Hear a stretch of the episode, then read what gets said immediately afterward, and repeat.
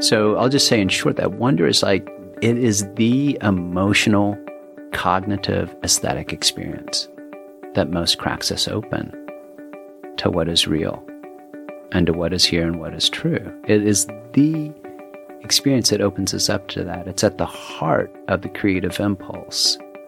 And once I started to understand that, I also realized that it was wonder as part of what I've been pursuing all along. That when I was grieving my imagination, it was in part that desire to have that space of wonder.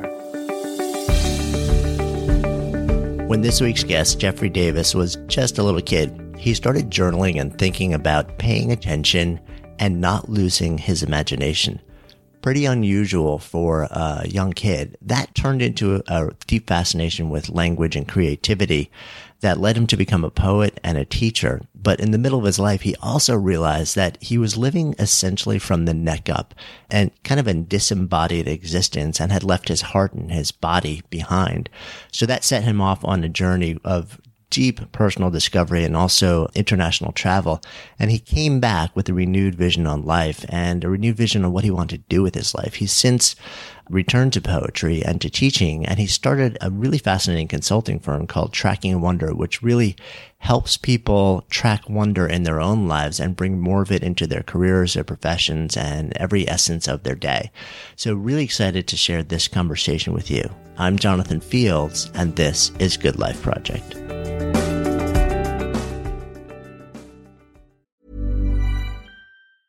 Hi, this is Matt and Sean from Two Black Guys with Good Credit. From a local business to a global corporation. Partnering with Bank of America gives your operation access to exclusive digital tools, award winning insights, and business solutions so powerful you'll make every move matter. Visit bankofamerica.com slash banking for business to learn more. What would you like the power to do? Bank of America, NA, copyright 2024. Ryan Reynolds here from Mint Mobile. With the price of just about everything going up during inflation, we thought we'd bring our prices down. So to help us, we brought in a reverse auctioneer, which is apparently a thing. Mint Mobile unlimited premium wireless. Ready to get 30, 30, bit to get 30, bit to get 20, 20, 20, bit to get 20, 20, bit to get 15, 15, 15, 15 just 15 bucks a month. So, Give it a try at mintmobile.com/switch. slash $45 up front for 3 months plus taxes and fees. Promo rate for new customers for limited time. Unlimited more than 40 gigabytes per month slows. Full terms at mintmobile.com thank you Good Life Project is sponsored by Lexus GX. So, have you ever owned something that inspired you to just up your game? For me, it was this high end mountain bike. I love the ultralight frame, the suspension, the precision gearing, and I realized it deserved to be ridden to its full potential. So, I started training harder so I could experience the joy it could give back to me. And it paid off. That bike helped me discover just new levels of performance and straight up joy. When we own exceptional things, they inspire us to do exceptional things. The all new Lexus GX has an exceptional capability that will have you seeing possibilities you never knew existed. Its advanced technology and luxurious interior mean that wherever you go, you'll never go without. Imagine tackling rugged landscapes with the available 33 inch all terrain tires and multi terrain select, then unwinding with the available front row massaging seats. This is a vehicle that inspires you to go further to live up to its full potential. So why settle? Live up to the all new Lexus GX, luxury beyond limits. Experience amazing at your Lexus dealer. So good to be hanging out with you, man. You too. On a Friday afternoon at uh, HQ on the Upper West Side. Yeah. Jeffrey Davis, where did we meet? I'm trying to remember this. Um, probably. I think somebody introduced us on Twitter years ago, and then you said, "Hey, let's go get some coffee." I think when you were living outside of the city. Yeah, up in the Bronx. Right, right. Yeah, or yeah, maybe in Westchester on the In uh, Riverdale, Hudson. yeah. Yeah, in Riverdale. Yeah. AK, yeah. it's actually the Bronx. Oh, It's- okay. It's, the yes, fake thank Bronx. you. Yes, exactly. It's not the Right. real, real Bronx. It's You can't tell anyone really gentrified lives- Bronx. right. You tell someone who really lives in the Bronx that you live in Riverdale, they're like, dude, please. It's a suburb. I remember we had nice coffee and oh. people lounging on the. Oh, Right. We actually went up to Hastings. Yeah, that's where it to was. Antoinette's, where there was like awesome, yes, awesome brew and no bathroom. That's right, exactly. All you had to drive me like right? several. How can you have a place where you caffeinate and it's and then not have a bathroom? and no Right? ba- how do they get away with that? That's how you know it's really good coffee. That's right. That's right. People are willing. the only way you could ever like pull that off is it was mind blowing cappuccino. Yeah. That's right. No, I remember that now. Um, yeah, and I think we just kind of stayed in the loop. And Yeah. Very cool. Yeah. So, so it's fun for me to do this, especially with the people who are friends who I've known for a little bit, because now I actually get to grill you with all the inappropriate questions that would feel weird and awkward if we were just hanging out over a cup of coffee. yeah, it's a very comforting introduction. I'm excited. I already told you you're not leaving without crying. That's so. right. Um, so I know you as the guy who uh, started this really interesting consultancy called Tracking and Wonder and is mad crazy about books and literature and writing. And let's take a step back in time.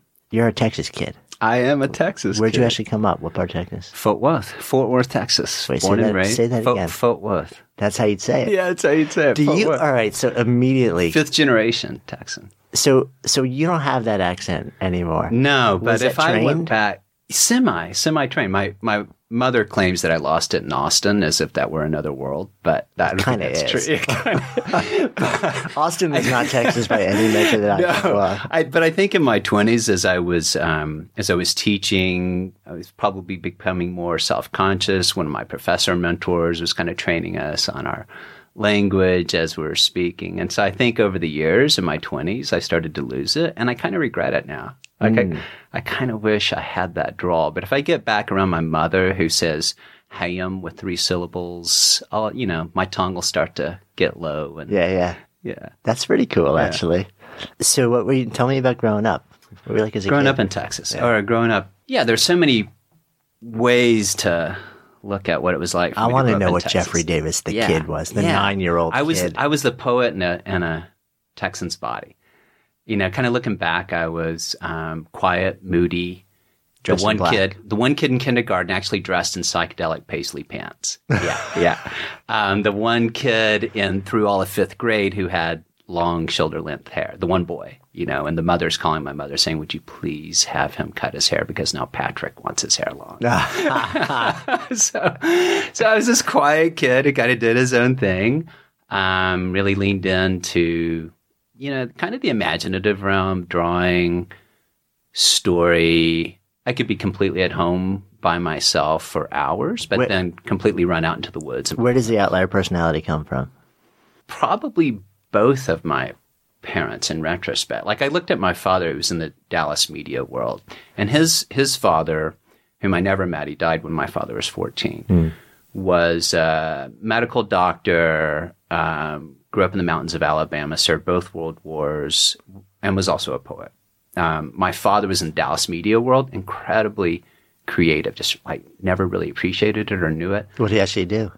Um, he was he was in advertising, so he would do different campaigns for his clients, and he was in um, in the eighties and nineties. He was in the sports realm of uh, Dallas radio, so he's always right there with the Dallas Cowboys, shaping their campaigns, kind of cha- changing song lyrics into advertisements. Yeah, this was a time, by the way, as a New Yorker, I was like bound to hate the Yeah, Dallas exactly, Cowboys. exactly, right, exactly. So So sorry. your dad was probably part of the messaging that like brought that on, which my- is good though. No, it was good. And my father was a guy who just like he knew how to play, and so he wasn't a big sports enthusiast, but he completely knew how to sell sports Mm. and how to how to play it and how to love it intensely enough to know that it's it's just a game. Yeah, so he was a word guy then, also. Yeah, very much a word guy from early on. So he, um, you know, it's interesting because in one light, I wouldn't see him as very visible in my life until I was about 14. But on the other hand, he would do certain things like when I was six or seven, we would always play word games.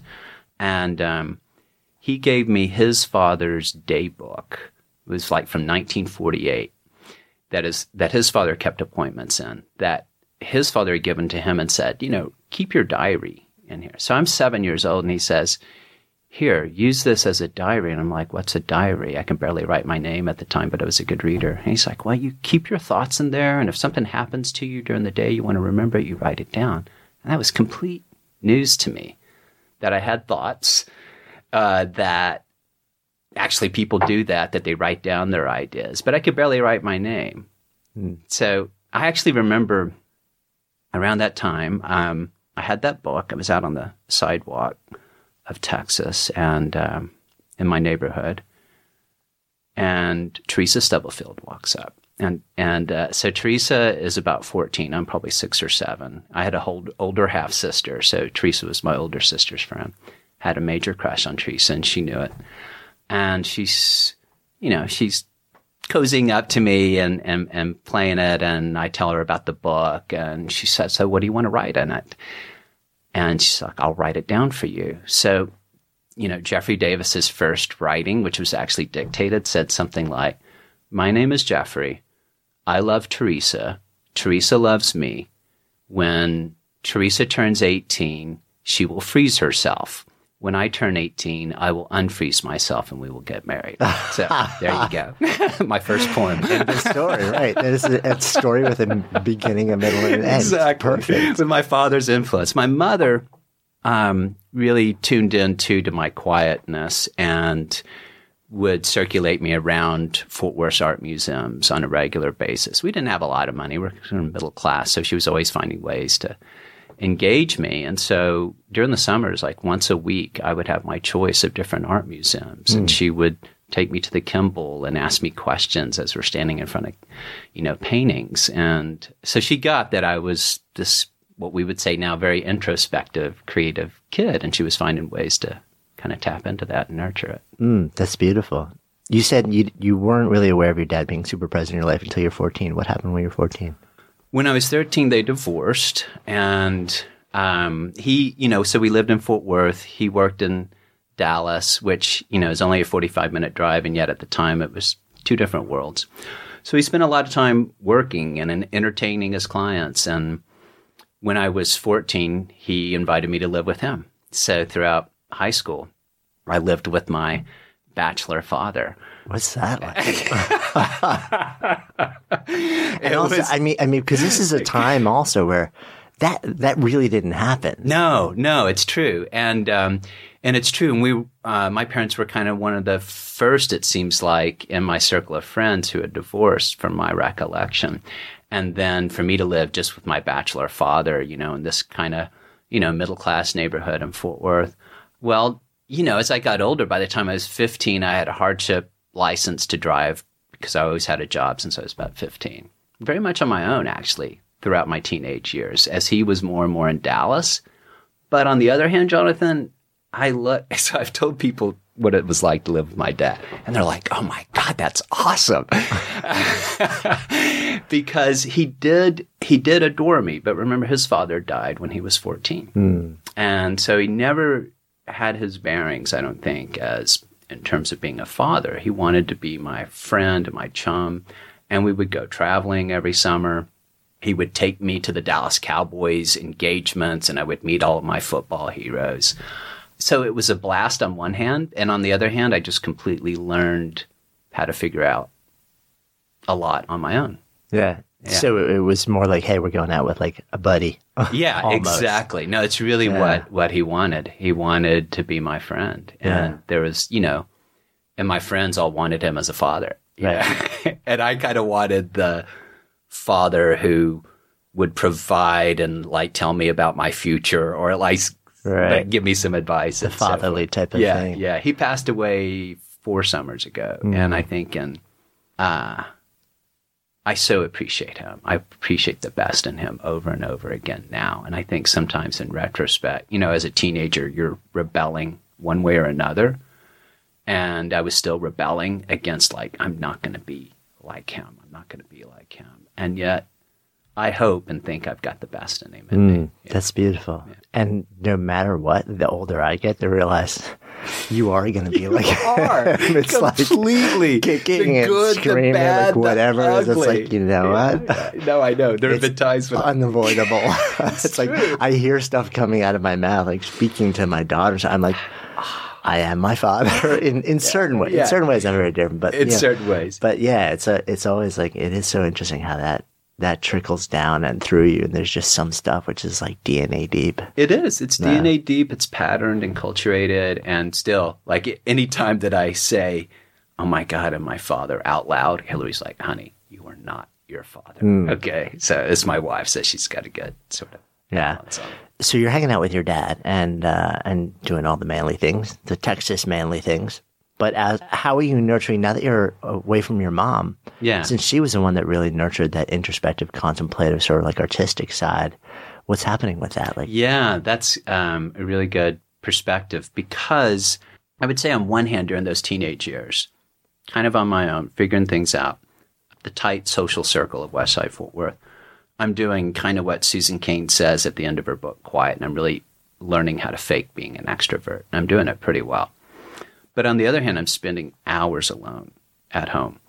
And I can remember taking, uh, I had a white German Shepherd growing up, Duchess, and I can remember always taking her to this park where, you know, as, as Fort Worth was growing, there was this kind of ledge that overlooked a remaining patch of land, you know, with trees and so hmm. forth. So I was always drawn to the woods and always drawn to that sort of horizon thing. And I remember going out there for a long time. I still was keeping my notebooks as a teenager. Ah. So I thought I was going to write my autobiography at 10, you know, because I'd led such an important life. And then as a teenager, I started keeping those notebooks again. And I remember around that time writing in my notebook at like 16, 17 years old, still kind of obsessed with the weird sort of social world of, of high school, that I was grieving my imagination. I can almost remember the day of being probably 16 or 17 and feeling as if um, the world used to feel so metaphorical to me, right? The woods would become, you know, some other land. And I can remember at 16, 17, privately feeling as if I were losing my imagination and grieving that. why? What was happening? I think you just you change neurologically, hormonally. You're by the time you're nine or ten years old, you're already developing a certain degree of awareness mm-hmm. that you're. I, I really think your just your neurochemistry starts to change, Yeah. and and you become more concerned about social things and so forth. Yeah, that's definitely. Isn't there also? I'm trying to remember this. Doing some reading recently about you know there's sort of a there's a pruning effect that starts in your brain. I think right around that time also. I could be Right around that. time, it's the pruning effect. What's that? Um, it's sort of you know, like there's a there's a, a mass um, expansion of neural connections Yeah. that happen when you're really young. Yeah. And then once you hit a certain age, you know, it's almost like it's too much to sustain, Yeah. and there it's it there's a pruning effect that starts to happen. Yes. Not that you can't form new connections, but But you know, there's a certain amount of efficiency that has to start to embed. Yeah. And so I, I love that because I want to drill down into that and just say that whenever somebody says that schools are killing the imagination, I think it's unfair to our biology. Hmm. That in part there's just this natural development. And, and I haven't studied the, the pruning effect, but it makes complete sense in terms of just survival as a teenager. You need some filters. And so I was writing kind of like vividly and adamantly trying to keep alive my imagination. It really wasn't until maybe two or three years later in college where I said, okay, I'm going to try to find some way to keep alive my imagination. That was through writing, through poetry. Was was writing the mechanism to keep your imagination alive. Yes. or was imagining? Okay. Yeah, yeah. It very consciously was um, these sort of, and I never talked to anybody about these desires of like keeping alive my imagination or like I had this fondness like uh, of camp, of summer camp. I, I went to summer camp every summer. And my experience at summer camp was that days were so charged and so alive that I would replay the days in my memory every day, like what happened from the moment I woke up until the hmm. time I went to sleep. And then when I was back in school, I would still replay those. So I had two desires pretty consciously by the time I was an undergrad, which was to keep alive my imagination and to try to pay attention to my days. Like I was keeping notebooks constantly. I would go to the uh, co-op and buy these artist notebooks, trying to pay attention to the day. What I, And so writing was a mech. So to answer your question, writing and poetry I can remember, you know, taking lit, lit courses as uh, a freshman and then a sophomore, really around 20, things became more conscious. Like, I'm not, my friends were going down the right path into business, on for an MBA or pre law or pre med, marketing, accounting. And I went left my sophomore year and said, do you know what? I'm going into the humanities and English mm. and poetry. There were a few certain poems that just opened up a world of paying attention. That's the best I can say it. It was like the poems were so ordinary, and yet there were poems that awakened something in me to pay attention. And for whatever reasons, at age 20, that's what I wanted to do. And so poetry became really the mechanism to help me pay attention. Mm. It's, it sounds and, really weird to articulate this, and I don't know well, if I've ever also, talked about it before. It's it's also really interesting that you had that this mattered to you so much at such a young age because it's something I don't think I think almost nobody thinks about at any point during their lives, let alone coming out of their teen years and going into college where usually you're as close to mindless as you, you know you're just like let's party and not surrounded um, by people who are like hey let's hang out and talk right. about poetry. So the fact that you know I'm which makes me really curious why did it matter so much for you to be aware? Why did it matter so much for you to keep your creativity alive? And was what was the thing in you that that felt it dying that made you need to respond? Yeah, it. I don't know. So I'll just explore it out loud with you. You know, uh, 19, 20 years old. I'm not at home, so to speak, in my surroundings anymore and with my social circles. I'm already wondering what my future is at 19 or 20. And I'm looking down the road and I'm like, hmm, I don't necessarily want that path, whatever that path is. And at that time, it was like business, and you're going to get married and you'll have kids, which I've circled back around to. So, uh, was that path in your mind the path of forsaking creativity and imagination? Yeah, yeah, I okay. think so. And it, and forsaking meaning, right? Right. Yeah. So that was my framework, my sort of broken framework. But that was kind of like the only path. And then I was like, I want something else. And I didn't know what that something else was. I just knew I wanted something else. And so I was a guy who you know, my friends would call me the mystery guy because I would take off and go up to Mount Bunnell, which is the highest point in Austin. And again, it was sort of that horizon thing. I would go out and hang out on Mount Bunnell and look out at the horizon and wonder, like, where am I going? What am I going to do? And all that I could come up with was, I'm going to be a writer. I'm going to write and, mm. and somehow have quote meaning in my life. And I know looking back at all of my colleagues and friends who are kind of going through this questioning now, I realize what an anomaly it yeah. is for me to say that at 2021, that's those it, were the questions I was. It really is. To. It really, especially because it sounds like it really was driven by a you know the classic existential quest for meaning, and at a at an age where people just usually are so not tapped into that. Let alone the fact that most people are never tapped into it. Like you said, you know, most of us do get there. Classic midlife crisis is is a crisis of meaning it's completely true. And I was studying existential philosophy as an undergrad. Right, and, of course. And of course. And Did you have like, your beret turned backwards with like your beatnik glasses? And I'm seeing you as a beat poet, although you're a little bit late for that. No, it's true. And I was attracted to the beats in some respect for their defiance. And then I wasn't so interested in the sort of beat culture. And I wasn't interested in all their suffering and so forth. So, but there, w- but there was something in me that wanted, you know, that paisley pant wearing kid wanted something different, got to yeah. do his own thing. One size fits all seems like a good idea for clothes until you try them on. Same goes for healthcare. That's why United Healthcare offers flexible, budget friendly coverage for medical, vision, dental, and more. Learn more at uh1.com. Good Life Project is brought to you by LinkedIn Ads. So, have you ever felt the challenge of reaching a key decision maker in the B2B world? Imagine connecting with a billion professionals, including 180 million senior executives and 10 million C level leaders. Well, LinkedIn ads provides precision targeting and measurement tools tailored for B2B marketers, outperforming other platforms with two to five times higher ROAS in technology. Plus, 79% of B2B content marketers vouch for LinkedIn ads' exceptional paid media results. What sets LinkedIn ads apart is their understanding of the complex B2B landscape. They have built a platform to support you through intricate decision making processes. I've actually tapped the power of LinkedIn ads a number of times to help grow our work focused venture, Spark Endeavors, and I've been seriously impressed by the performance. So if you're ready to elevate your B2B marketing, try LinkedIn ads. Make B2B marketing everything it can be and get a $100 credit on your next campaign. Go to linkedin.com slash goodlifeproject to claim your credit. That's linkedin.com slash goodlifeproject or just click the link in the show notes. Terms and conditions apply.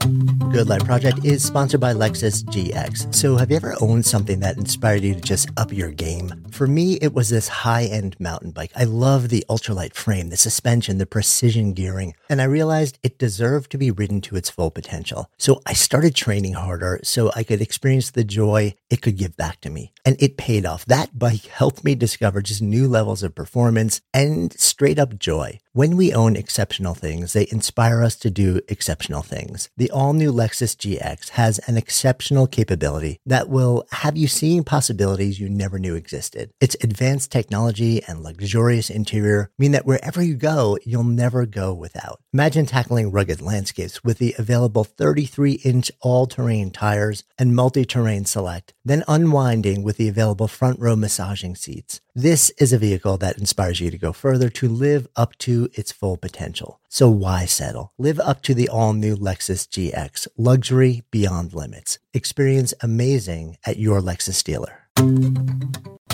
Good Life Project is supported by Dell, so seasons change. So why not your tech? Upgrade now during the Dell Technologies Summer Sale event and save on select PCs like the XPS 16 powered by Intel Core processors. You'll be able to bring your most intensive project to life with built in AI, minimalistic design, immersive visuals, and cinematic audio. Plus, complete your dream setup with deals on select monitors, mice, and more must-have electronics and accessories. When you shop at Dell.com slash deals, you'll have access to exceptional tech and electronics, plus free shipping on everything. Amazing prices await you for a limited time only at Dell.com slash deals. That's Dell.com slash deals, or just click the link in the show notes. So, who were you reading back then? Who were you, who were the poets who who lit you up? You know, some of the standard 20th century poets, even before the Beats, like William Carlos Williams, who actually had an, a direct influence on Allen Ginsberg. So, William Carlos Williams grew up in Paterson, New Jersey. He was a children's doctor. And on his walk from his nice Paterson, New Jersey house to his office, he would keep a notebook and write kind of simple poems, but poems geared to try to find, he wanted a poetry of American language and not overly romantic from what had preceded him.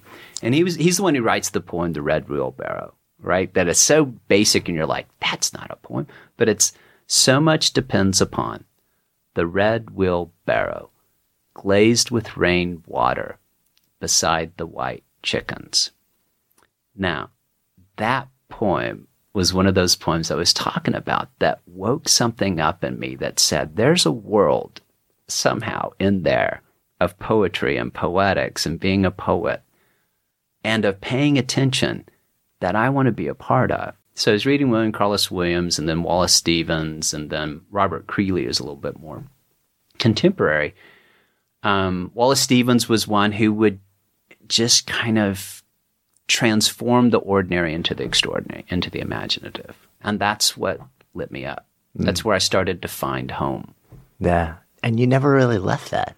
I never really left it. No. Right. So I would say, you know, there were detours of intensity, certainly yeah. really intense in my 20s and 30s. Yeah. But it seems like that's been the thread. I mean, and it sounds like, you know, it sounds like you approach in a lot of different ways. And, you know, and you've shared and you've written about the fact that you sort of, you spent the next decade or so becoming part of the poetic intelligentsia. Yeah, that's and, right. Like, being utterly in your head. So take take me there a little bit. oh yeah, completely. So yeah, my twenties, I was devoted to poetry, poetics, being the best writer I could be, being the best teacher I could be, and very intellectual. So, um, and co-founded an institute called the Walden Institute, kind of after one of my heroes at the time, Thoreau. Right. It was devoted to the study of human potential. So this is the early 90s and the human potential movement. We're studying existential psychology, humanist psychology, Abraham Maslow, and Joseph Campbell's work and mythology and some of the Eastern traditions, trying to like study like what is our potential as human beings. But yeah, very intellectual. And so my poetics also were pretty abstract,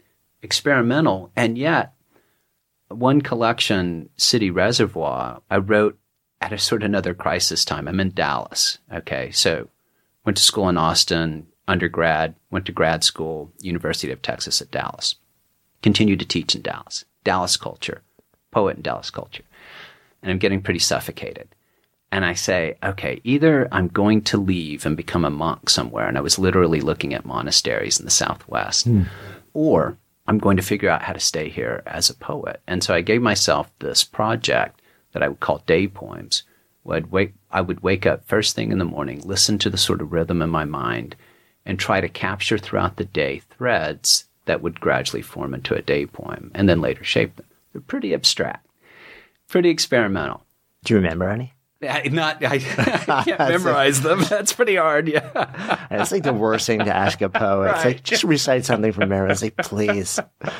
Do you know, like of of the hundred that you've read, there are ten million that I've trashed, and they're all swirling around in my head. That's right. That's exactly right. So that's kind of where I was. I was kind of this disembodied poet, and I, but really trying to be grounded in mm. part through poetry and poetics. And I even taught a seminar on poetics of the body. It was like, I so know that there is a world below my chin, and I'm going to find it sometime. That's but that is of that how it is the risk, right? Because like so often, any any art form, you know, is is begun as this quest for going deeper into your own existence, the big questions in life, uh, discovering who you are, your voice, and then expressing it in a way, you know, and bring yourself fully to the world. And it ends up this. It, it ends up moving further and further away from your heart and further and further out of your you know an embodied presence and further and further up, you know, like you said, above the neck. And it just becomes this, you know, constantly in your head intellectual thing, which you can just lose yourself in that space and forget about the fact that sometimes the thing that started this all was the quest for the exact opposite. That's so true. It's so true. And I find, you know, I just went to a wonderful conference and festival of very activist poets down in Washington, D.C. And I sat in on some panels and, and I was aware again, all of a sudden, of the intellectual poet and, and the theorizing, right? I, before you even move past that, Yeah. activist poet. So- so- Yeah, I mean, really. I'm- I I'm mean, not poo-pooing it. I'm no, just like, I'm what just is saying, that? Yeah, poets from Nigeria, poets from all around the world. So you look at even, I mean, there are poets in Cameroon, Mm-hmm. right, south of Nigeria, who've been imprisoned for speaking out against their African government. Okay, so these are Chinese These poets. are poets who are, are also activists, and they write. That's right, um, exactly. Okay, I yeah. thought you meant activists, like you know, like more poetry. There's probably that too. Right, right. Okay, I, it makes more sense. Yeah, now. good, good, good. Okay. Thanks for that clarification because probably your listeners are like, what's an activist poet? Yeah. Right, I'm good. I'm Poets good. rule the Right. world. so, but I was aware suddenly of that tendency and that comfort of intellectualizing poetics or intellectualizing anything that we do. And it can be very comforting and remove you from rolling up your sleeves and living in the world. And I think maybe that's just what I needed to go through in my 20s was to be in that world, but still really searching for how, how do I live? So, really what broke you out of it? Yoga. Ah, It really did. Yeah, yoga. Um, I was pretty uh, an unhealthy vegetarian probably by my late twenties, early thirties. Really couldn't concentrate very well. I remember trying to read Cosmicomics, this series of short stories that I was supposed to teach, and the words were sort of bouncing on the page. And pretty distressed. I tried to meditate off and on throughout my twenties, but couldn't really keep up with it. And uh, so, yeah, I, I was like, okay. I, I took a six week yoga class at UT Austin. I was like, I need to get back to yoga. And I did. And it really took root. I could sound like a really corny yoga testimonial, but I'm not going to go there. I would just say that was my first entry point in so many ways into living in this body, in this world, that also shifted. Yeah, it's it's so interesting now, is isn't it? It's um, so much is pointing towards. Um, I, I'm hearing the word embodied, embodiment constantly these days. Uh, Bessel van der Kolk and Bo Forbes and all these people are doing all this work on PTSD and recovery from trauma, and you know, and increasingly that world is saying if you don't actually address you know, bring the body back into the picture, you know, and reconnect you with a sense of, of movement and so you can actually feel that, that, you know, nothing ever gets better. And it's still counterintuitive, I think, for a lot of people that if you're, if you're having struggles from the chin up, one of the most powerful ways to unwind that and navigate your way through it is start from the body and like let it work its way up into the head. It's so true, and it is counterintuitive. And I can remember some of my first yoga classes that, you know, the teacher would say something, you know, kind of yogic like, feel the energy in your right toes. And I'd be like, oh my God, I can feel it. you know, it's like, there is a right toe. Um, but yeah, it, and it really attuned me to some of those things like somatic markers, like just like really paying attention to the subtle registers of how I feel, really paying attention.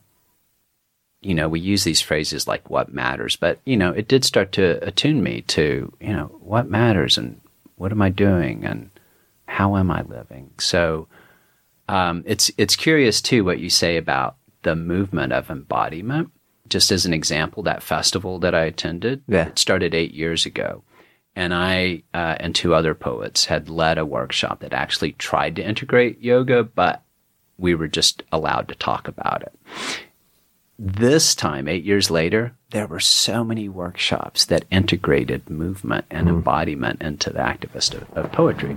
So, yeah, I'm seeing it in a, in a number of fields. And I think it was Daniel Goleman in his book Focus who really gets into some of this uh, somatic research about like people who seem to have a North Star are ones who do have access to those little subtle tremors in the body that, help them navigate important decisions. Yeah. Which also, I, I'm curious also because, you know, your, one of your earlier threads was, you know, to not lose your, what was it? Create, you didn't call it Lose my imagination, but yeah. The other was to, And, and Pay to attention. Pay attention to the day. Yeah. um, right. So it sounds like as you moved from your 20s into your early 30s, you were deep into your imagination, but it sounds like in a way losing, you weren't paying attention as much. Or Yeah. you were paying attention, your, the way, the thing you were paying attention to became less and less the deeper thing. And through the practice, And um, through- it sort of shifted what you were actually paying attention to. It did. And I, I lost myself in many ways in my 20s in, in work. And, and I can still do that. I can still like be the good worker. and Uh, you and me both. Yeah, you know, and it, it can be another sort of intellectual escape, but it's different with both teaching and with the work that I do now in always wanting to serve the other hmm. and wanting to roll up my sleeves and do the best for, for that other. Right. And still like, but what about the other stuff in between? And it's the stuff in between that I'm appreciating more and more the you know two year old who's like screaming and is inconsolable and like all of that other stuff that we don't consider part of the creative life or the intellectual life like i'm i'm more and more inclusive as i get more and more gray that all of that stuff is actually it's like the connective tissue of what what makes it all interesting so yeah you're right i was gradually moving more and more back into how am I living? Like, how am I living and how am I really paying attention to the day? Yeah. Which seems like it also led you on, I mean, that six week course then led you around the world, studying in southern India. You, you went deep down that rabbit hole. I did go deep down that rabbit hole. That was a six week class in, at the University of Texas at Austin, but Right. when I got into yoga, I dove deep. You're right. It was like, oh, this is my new PhD, uh, but uh, but different. Um, so yeah, I immersed myself in the yogic texts. Um, even started making comparisons to some of the early neuroscience, like what was happening to me because I was getting my concentration back mm. and I was feeling so alive and my heart cracks open. I'm like, what is going on with me? So what do I do? You know, intellectual light goes and tries to study it. And I did go to South India, study with my teacher, TKV Desikachar, and really continue to just get cracked open, like spending a year crying, but not knowing why. Mm. And I think I was, yeah, who knows why, but probably grieving whatever was shifting, you know, and just like, you know, you cry amidst beautiful transitions sometimes. And that's, that's kind of what was happening for me too. Like I was just suddenly opening up to different possibilities of living. Were you? Do you remember during that window of time? Was there was there fear that was part of your experience? Oh yeah, because um, you know, for twelve years or so, I had kind of locked into this identity of the hardworking writer, intellectual teacher. Um, had kind of led this sort of ascetic life, not in any real relationships, and not dealing with the messiness of what was outside of my little protected life. And um, so, yeah, there was there was a great deal of fear of what if I leave teaching? What if I? What will my academic friends think of this guy who's like? Because it, I mean, when was this? Like late '90s, early 2000s. Mm it's becoming popular, but not like it not yet. I mean, that's the whole like Ram Dass or exactly. that. That crew was another 10, 15 yeah. years earlier. Yeah, right. exactly. Yeah. So yeah, there was fear that I see happening with people with whom I work. Like, I was afraid of the wrong things, really. Like, oh, what will my academic friends think? And they were like, go for it. And like, why don't you come and talk to our MFA program about the soul of writing? And mm. so and that, in fact, led to a book. Yeah.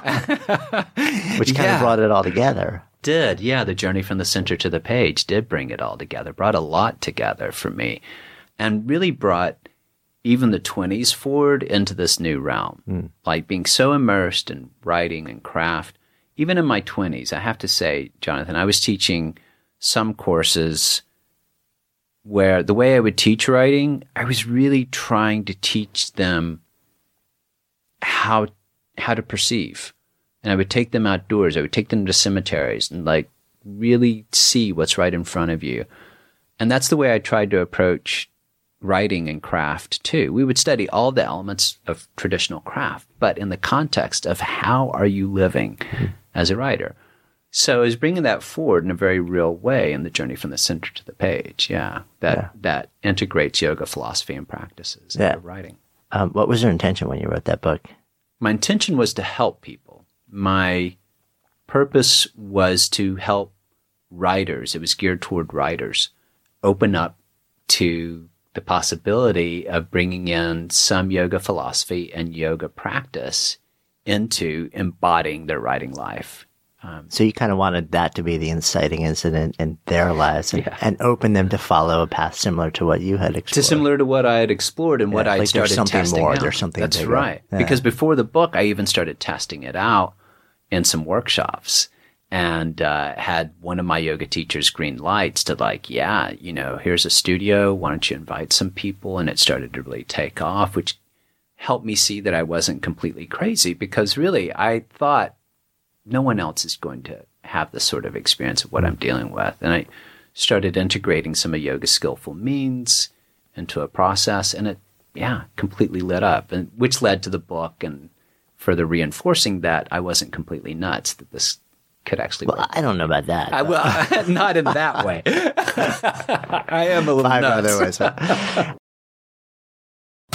This story is presented by Invesco QQQ, the official ETF of the NCAA, produced by ACAST Creative. 25 years ago, Invesco QQQ rethought the investing landscape by providing access to the NASDAQ's 100 most innovative companies, all in one ETF. With Invesco QQQ, investors saw all the possibilities that innovation could deliver Personally, I had a wake up call in my 30s that led me to invest deeply in myself to unlock new possibilities. I walked away from a career as a lawyer, overhauled my lifestyle through mindset and exercise and nutrition, and completely reimagined my career. And it was unsettling at times, but that investment in my potential allowed me to live so much more creatively and with purpose and passion. Invesco is proud to sponsor the new Ways to Win podcast, hosted by longtime coaches and mentors Craig Robinson and John Calipari. So, in Ways to Win, the coaches use their on court wisdom to solve for off court problems and help you find a winning formula for success. In this clip from the show, we'll hear Craig share his advice for weighing a decision to switch from investment banking to full time coaching. Let's take a listen. The advice that I would give somebody who's weighing a decision that is less risky or more risky, I always tell them to work back from what they're wanting to accomplish, right? What the reward is, what's at the end and work back and try and set yourself up to get to where you want to get to. Because sometimes taking a risk is the right thing to do to get something that you want. And what I try and counsel people to do is not be afraid to take risks. Because if you set yourself up properly with a good education, a great network of friends, and you've got family behind you, you can usually weather most storms if things don't work out the way you thought they'd work out. So listen to Ways to Win wherever you get your podcasts to get more wisdom from Craig. Nobody knows what's ahead, but one thing's for certain. You can access tomorrow's innovation today with Invesco QQQ ETF. Let's rethink possibility. So thank you for listening to this special story brought to you in partnership with Invesco QQQ and produced by Acast Creative. There are risks when investing in ETFs, including possible loss of money. ETFs' risks are similar to those of stocks. Investments in the tech sector are subject to greater risk and more volatility than more defined investments. The NASDAQ 100 index comprises the 100 largest non-financial companies on the NASDAQ. You can't invest directly into an index. Before investing, consider the fund's investment objectives, risks, charges, and expenses. Visit Invesco.com for a prospectus containing this information. Read it carefully before investing. Invesco is not affiliated with Acast Creative. Invesco Distributors, Inc. Hi, this is Janice Torres from Yo Quiero Dinero. From a local business to a global corporation, partnering with Bank of America gives your operation access to exclusive digital tools, award winning insights, and business solutions so powerful you'll make every move matter. Visit bankofamerica.com slash banking for business to learn more. What would you like the power to do? Bank of America NA, copyright 2024.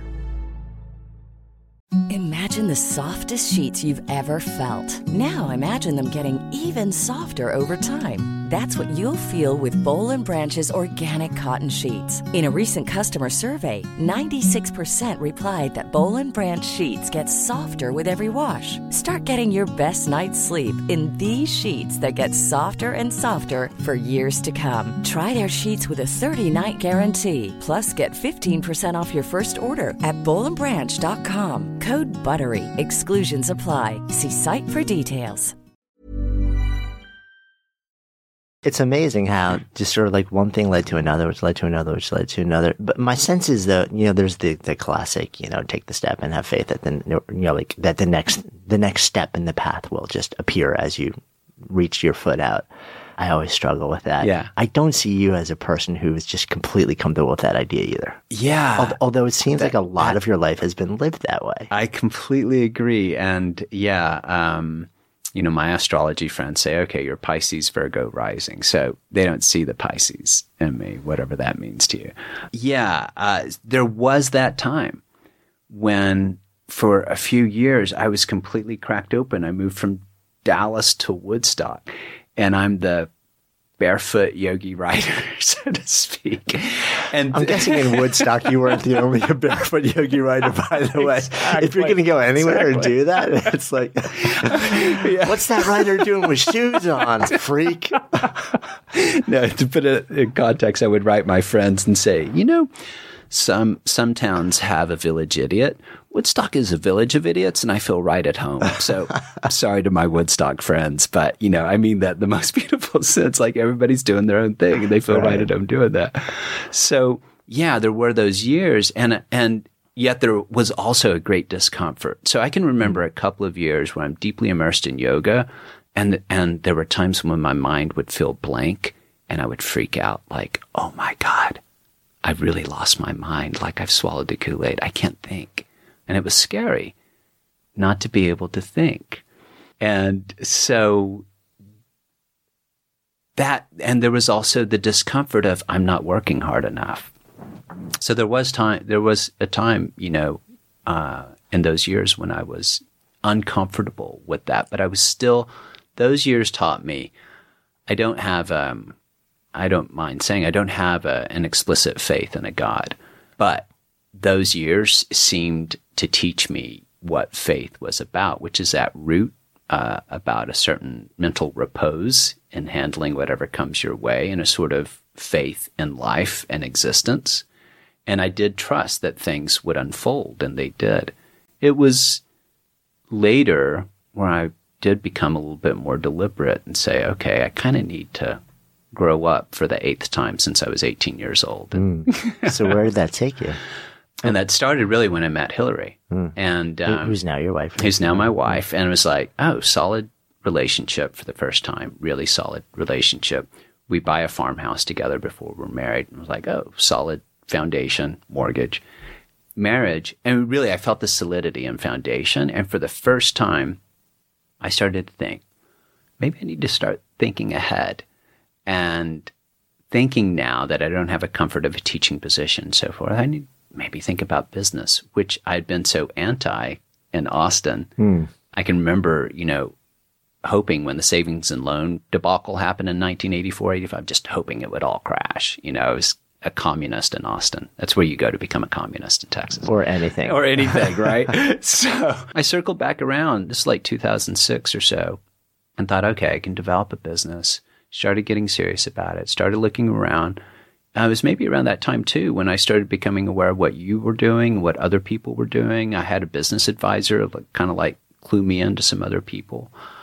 I was like, oh, uh, people are doing business differently mm. than what I imagined. Went to Scott Belsky's 99U. Yeah, I was yeah. like, oh my God, this is like the Omega Institute meets business. What's going Yeah. on here? You know, I hear Tony Schwartz talking from his yoga background. I'm like, wow, okay, I could, I could be at home doing something differently. Yeah. So it was that solidity. And I thought, well, you know, if there are going to be some young wonderlings wandering around in the future too, I should kind of start thinking of, you know, about the future. Yeah. So it's interesting because it's a combination. I think it sounds like it's a combination of you reaching a point in your life where things started to stabilize and you start to look at what you wanted to build on a sustained basis. And was so you're you're a, you're a papa now, Yeah. two, Papa. two little ones. So at that point was the in your head the idea that you know like I would I see myself I see this leading potentially to a family and and maybe it's time to figure out a way to play that role where I can provide wh- whatever illusion of stability we can grab for. Yeah. And it was uncomfortable because, you know, I didn't want to be, quote, the provider. And, you know, Hillary has her own business and always has. And we bought the farmhouse like 50 50, and it was clear, like, you know, she was going to keep her finances and so forth. So, you know, to be clear, I'm not, quote, the provider of the family in that sense, but it was like, yeah, I do need to provide. Right. And it was a new conception for me. And again, you know, just even thinking about my father. Yeah, that's where my, my mind was going with this. Yeah, like, huh. because yeah, because my father, we were you know middle class in West Side Fort Worth. He never owned a house. We went from nice rent house to nice rent house like every year or two. It must have driven my mother nuts, but I loved it because I was in a new home, you know, every year or two. Never wanted that. So things were kind of unstable in retrospect. So I couldn't even envision myself being a father for the longest time. And then I met Hillary and like, honestly, I was like, oh, children, maybe. Where are they coming from? And my, so I could start to see it and start to say, well, maybe I could be a father. Maybe I could. And my friends are like, you know, you're never ready for it. You just have to do it. I'm like, no, no, I can be ready for it. So yeah, that it was all that sort of thinking like, hey, this is a different phase in my life. So again, why not embrace it the way I embraced the yogic age? Why not embrace this age and stage? Mhm. So that was around 2006, 2007. So as we sit here today, you've you've written more for sure. You have embraced the intersection between business and art, and mo- m- s- more specifically writing and art, but but certainly you know you expanded beyond that as well. you got a company called Tracking Wonder, and I'm I'm curious, what are you building with it? what is it? So there's still a lot of unknown about where it's going, but what it is, um, yeah, I have a team of of eight people. You could say it's a it's a boutique consultancy. Uh, it started it started Jonathan as my intellectual idea for like the next book and the next way of my life. Like that was just what I discovered actually in 2005, 2006 was that I wanted to track wonder. It's been that early. Deconstruct track wonder. Yeah. So, so wonder, and I came across it while researching for the journey from the center to the page, actually. I was like, God, there's this thing about writing that I can only describe as wonder and surprise that has to go in the book. And actually, while in India, I came across this yogic text called the Shiva Sutras. That's one of the few yoga books that even reference its yoga. So I'll just say in short that wonder is like, it is the emotional, cognitive, aesthetic experience that most cracks us open to what is real and to what is here and what is true. It is the experience that opens us up to that. It's at the heart of the creative impulse. And once I started to understand that, I also realized that it was wonder as part of what I've been pursuing all along. That when I was grieving my imagination, it was in hmm. part that desire to have that space of wonder. I was like, oh my God, this is like my sort of life, you know, coming right back in front of me. So tracking wonder became like the focus of my next project. And then as I got serious about business, it was like, well, I work with all these authors, helping them shape their proposals and develop their books. I'm going to transition my, my business to tracking wonder. But that led to me seeing some other problems that those authors and other people attracted to what I was doing were having. Like, how do I get my act together and focus? And at this time, 2006, 2007, a lot of people were talking about get things done, be super productive. They still are. Doesn't always work with It the does- artist's mind. It doesn't. Yeah. It doesn't always work with the artist's mind. And there's something else that I think we all hunger for, whether we have an artist's mind or not, which is delight, Yeah.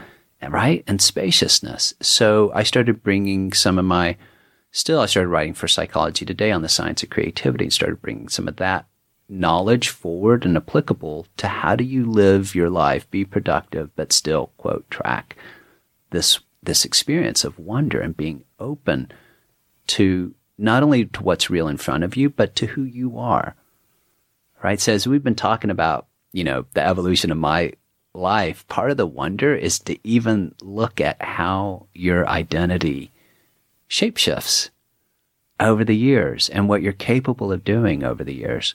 So I tracked that and then a number of my author clients were having problems with this thing called branding and platform building. We would sell their book proposals, but then still people would know about them.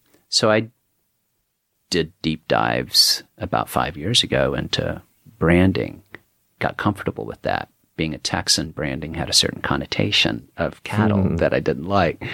So, but I found it as a creative, meaningful process and started developing some frameworks and a program that further extended tracking wonder to reach people and engage people far beyond the author realm.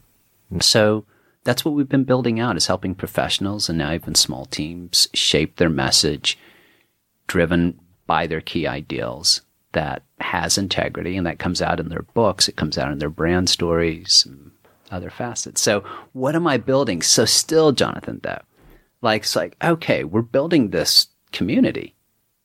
We've got this big community that's international now.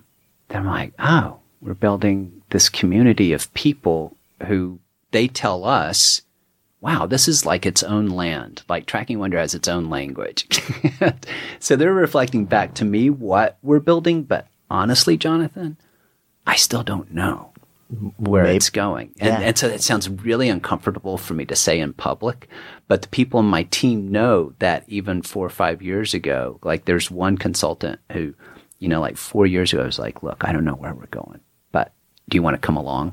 Because let's just see what happens. And this and we keep reflecting back on, yeah, this is what we're doing and this is where we think we're going.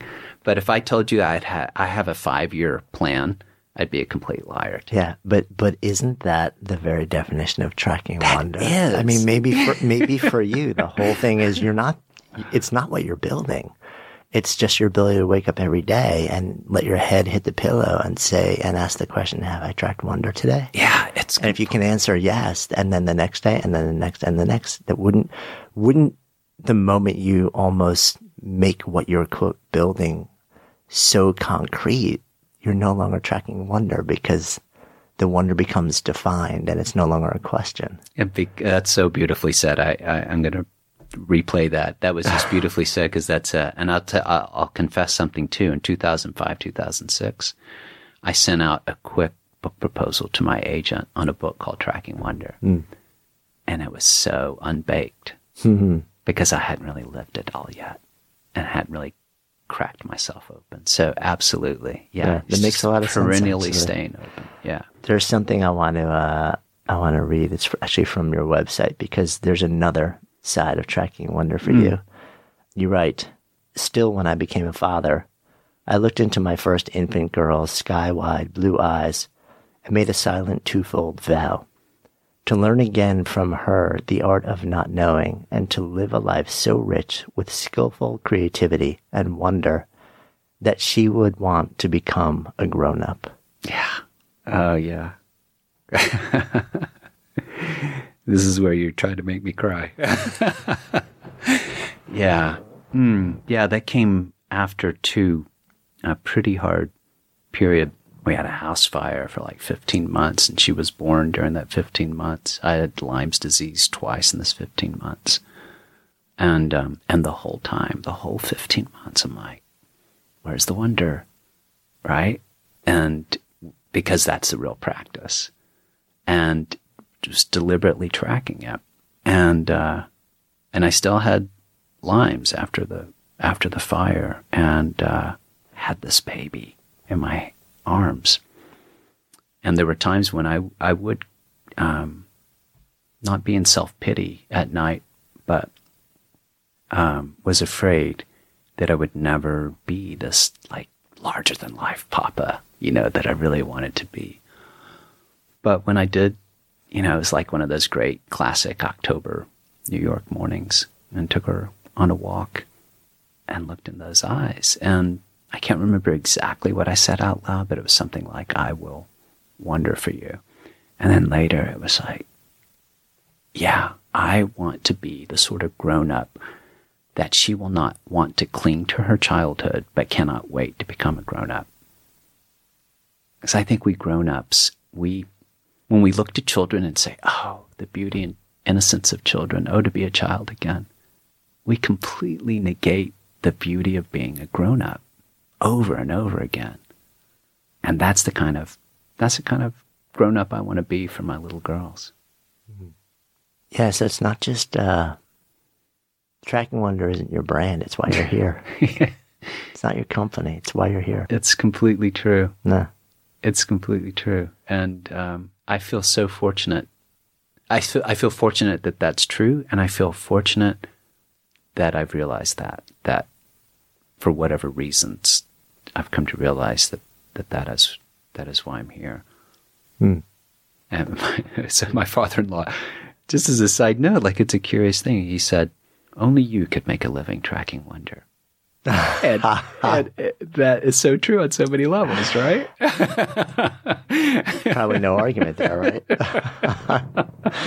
um, but only everyone else can be alive tracking wonder. Yeah. You uh, you have a you've never stopped writing poetry. I, I saw you uh, do a nice live read at Camp GLP a couple years back. I think last year too. Right? Yeah, yeah. And you actually have a new book out. So can I? And I I don't know if you have it with you. If not, do. I, actually have. Okay. Um, would you read something? Oh, sure. I'd love to. So let's see. What are you in the What are you in the mood for? Because I know you've read this from. It's a Friday afternoon. Heading into the summer. What do you got? Hmm. By the way, it's called The Coat Thief. Yeah, Coat Thief. So Right, no uh, the, just Coat Thief.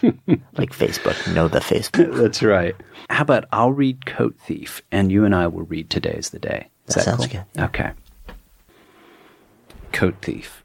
I've been collecting coats along the streets for weeks in case I'm caught naked this winter. Panic strikes me some nights that I will awaken with nothing, so I'm preparing. Neighbors have surrendered their raggedy London fogs, their vinyl yellow rain slickers, even an old fox skin coat with holes at the seams from someone's grandmother's attic. Coats pile the back bedroom and cover my backyard bushes like provisions. I will not be caught naked this winter. Go ahead, you say, and try to armor yourself with other people's sleeves, but there's no getting ready for waking up bewildered in the middle of the night, in the middle of your life, in the middle of a downtown street with nothing, not even your wits or yourself in your possession. You could be walking down Lover's Lane, your briefcase in hand, your heart in the other, and an SUV military vehicle could whip by and strip you of your suit, your title, your spouse, your house. You could be hiking after dark in Montana's cryptic mountains, and lightning could strip you of your boots, your roots, your backpack, your spine. You could be stripped of everything at any moment. So why wait, you say?